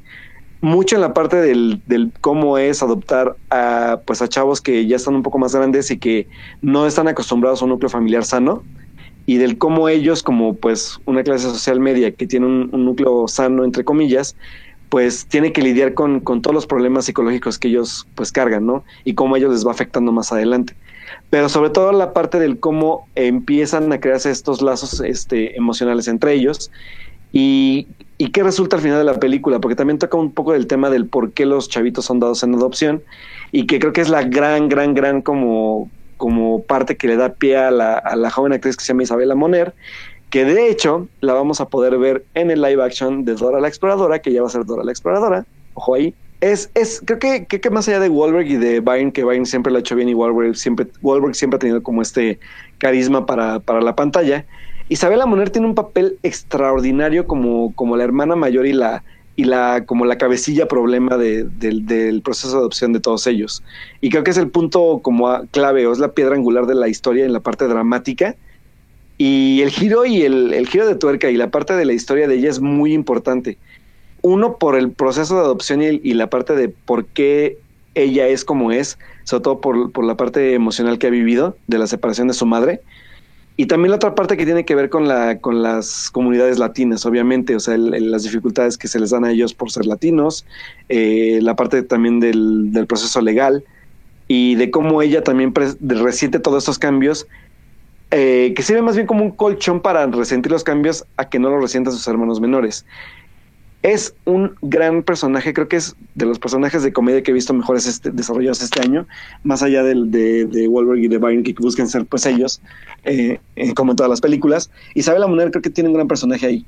Entonces creo que la verdad es que si van con nulas expectativas o la ven en cartelera y dicen, ah, es una comedia del montón, como, como de hecho hacía Sanders antes, van a encontrarse con una película bastante por lo menos propositiva. Si no, no voy a negar que tiene algunos chistes medios malitos por ahí para mi gusto, a lo mejor a veces si les gusta, no lo sé, pero el tema es muy bueno. O sea, creo que el, el- el conocer el cómo es la parte de la adopción en Estados Unidos y qué le exige a la gente o a la gente que está interesada en hacerlo y cómo sufren ambas partes para poder adaptarse a este cambio, que es un cambio importante, sí es como bastante fuerte. Eh, Hay momentos de la película que son bastante pesados que tienen que ver con, con una familia ejemplo que les dan a ellos en cada plática y que después resulta que, que para ellos eh, dan un mensaje donde en verdad nunca es fácil poder lidiar con un, pues, con un hijo adoptado. Entonces, sí, son temas delicados. Sanders lo, lo hace bien, sobre todo porque, en ese aspecto dramático, porque él mismo vivió esto. Por eso la película la, la- se nota también un poco más fluida en estos temas. Eh, tiene el conocimiento de, de- cómo es esta parte de la adopción. Pero sí, la verdad es que fue una gran sorpresa, ¿eh? porque yo, digo, yo iba con la mentalidad de que ah, voy a ver una, pues una comedia del montón como lo ha hecho él o como lo han hecho otros directores, ¿no? Y que son gringadas que pasan desapercibidas al- a los meses. Entonces, la verdad es que sí, si pueden ver Familia al Instante, yo les recomiendo que sí lo hagan. Vale muchísimo la pena verla y sobre todo, les digo, por este, para mí, gran descubrimiento que yo no, nunca actuar, que es esta Isabela Moner. Entonces, sí, eh, la verdad es que sí, ir y pagar el boleto de cine por verla, la verdad es que sí, fue un gran, un gran, gran descubrimiento esta película. Ah, pues se oye muy bien. La verdad yo sí temía, bueno, cuando vi el tráiler en el cine, porque pues obviamente no iba a ver la película, entonces vi el tráiler. Entonces, este, sí, la verdad hasta creo que volteé con mi hermana y le dije así como, wow, eso se ve que va a ser muy racista o algo así. O Sí. sea, se- o sea, sí hecho- se veía muy mal ese asunto.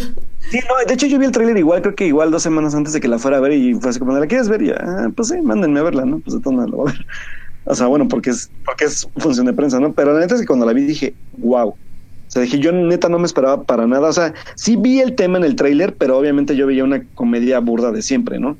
Y cuando vi que sabe, el, o sea, yo supongo que tiene que ver porque el director lo vivió, porque él estuvo involucrado en una parte de adopción también. Sí está esta parte emocional muy, muy plasmada, ¿sabes? O sea, el cómo es tanto la fortaleza de los padres adoptivos como de los hijos que adoptan, eh, los choques emocionales, la- los conflictos que viven, se sienten muy, muy auténticos. Entonces, eso hace la película una película con mucho corazón. O sea, sí es una película muy fuerte. Ah, está bien. Y le da más argumentos a mi hashtag no vean trailers, porque por ver el trailer yo ya no quería ver la película, ¿ven? Y ahora ya Sí. Alberto me la vendió y digo, ah, órale, vamos a buscarla y vamos a verla. Sí. Hashtag de hecho, no vean trailers. Por aquí anda Carlos Soberanis, que también ya la vio y que la verdad opinó también lo mismo que yo. Y de hecho, en Twitter me ha sorprendido que he visto gente que ha opinado lo mismo de la película, ¿eh? O sea, sí, sí ha sido como una sorpresita ahí escondida que fue como de, ¿what? Sí, la verdad es que es una, una película muy, muy, muy, este, muy sorpresiva y que vale mucho la pena verla.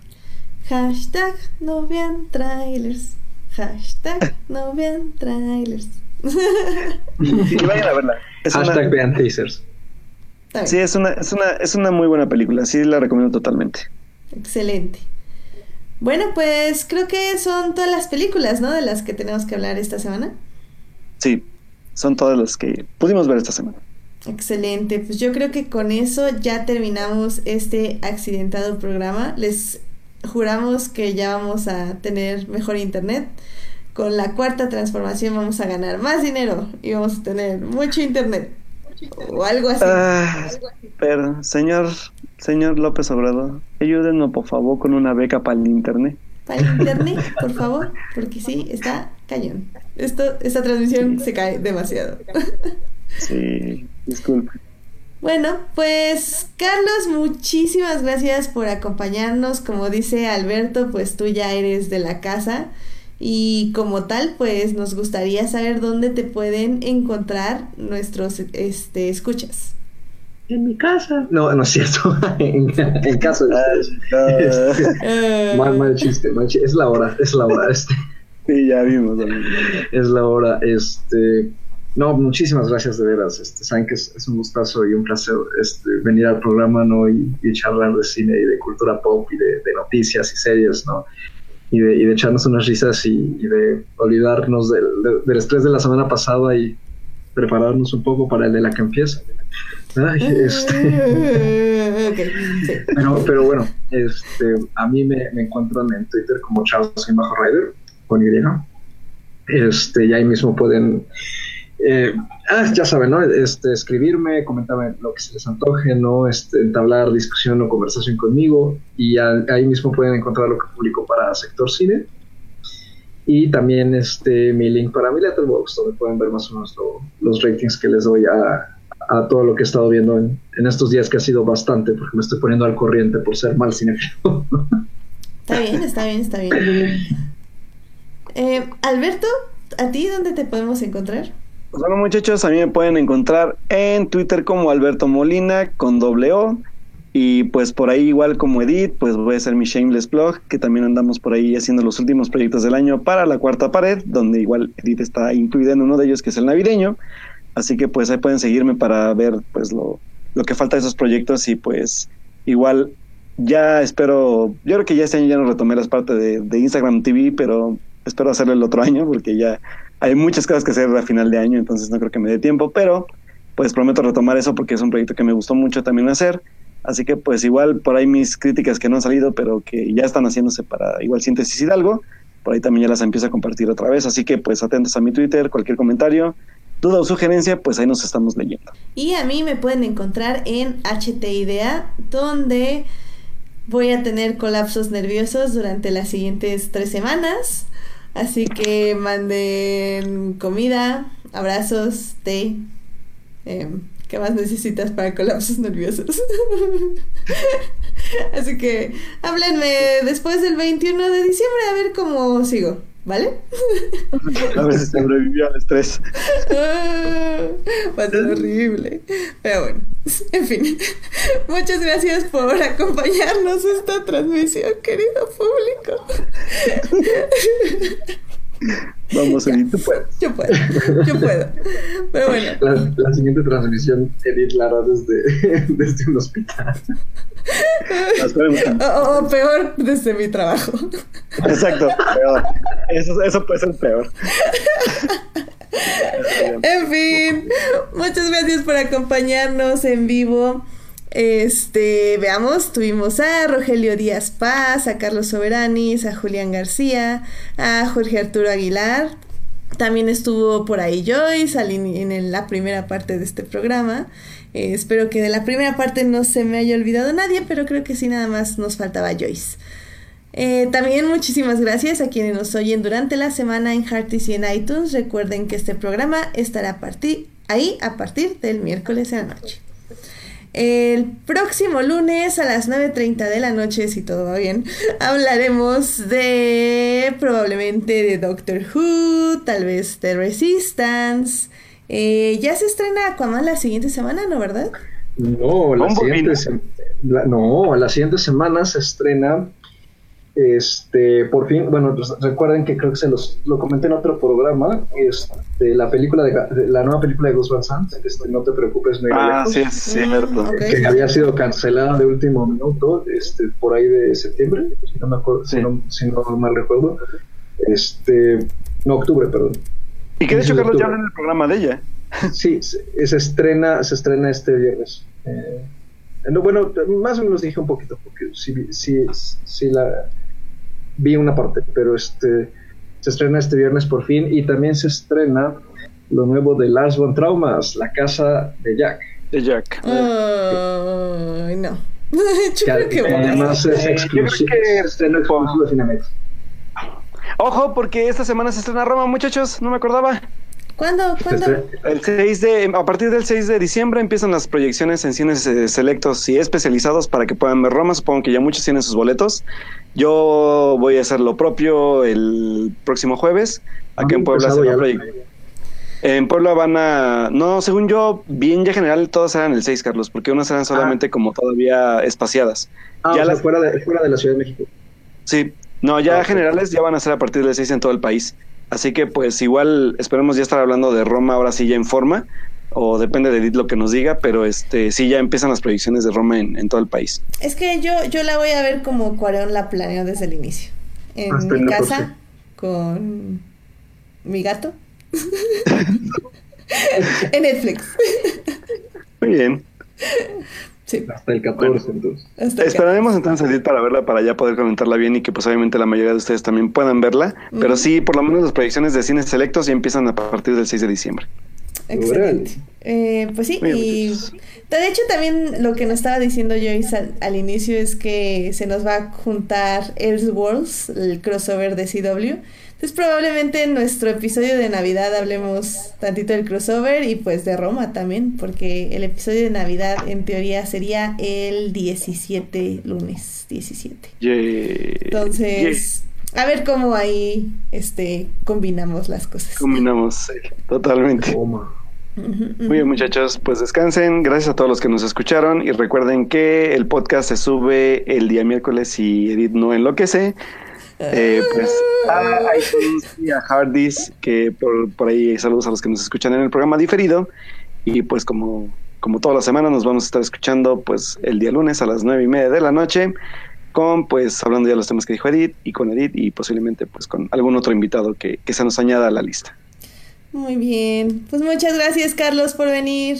Gracias, Muchísimas Carlos. Gracias, chicos. Bonita noche. Buenas noches a todos. Adiós al chat. Bye. Bye.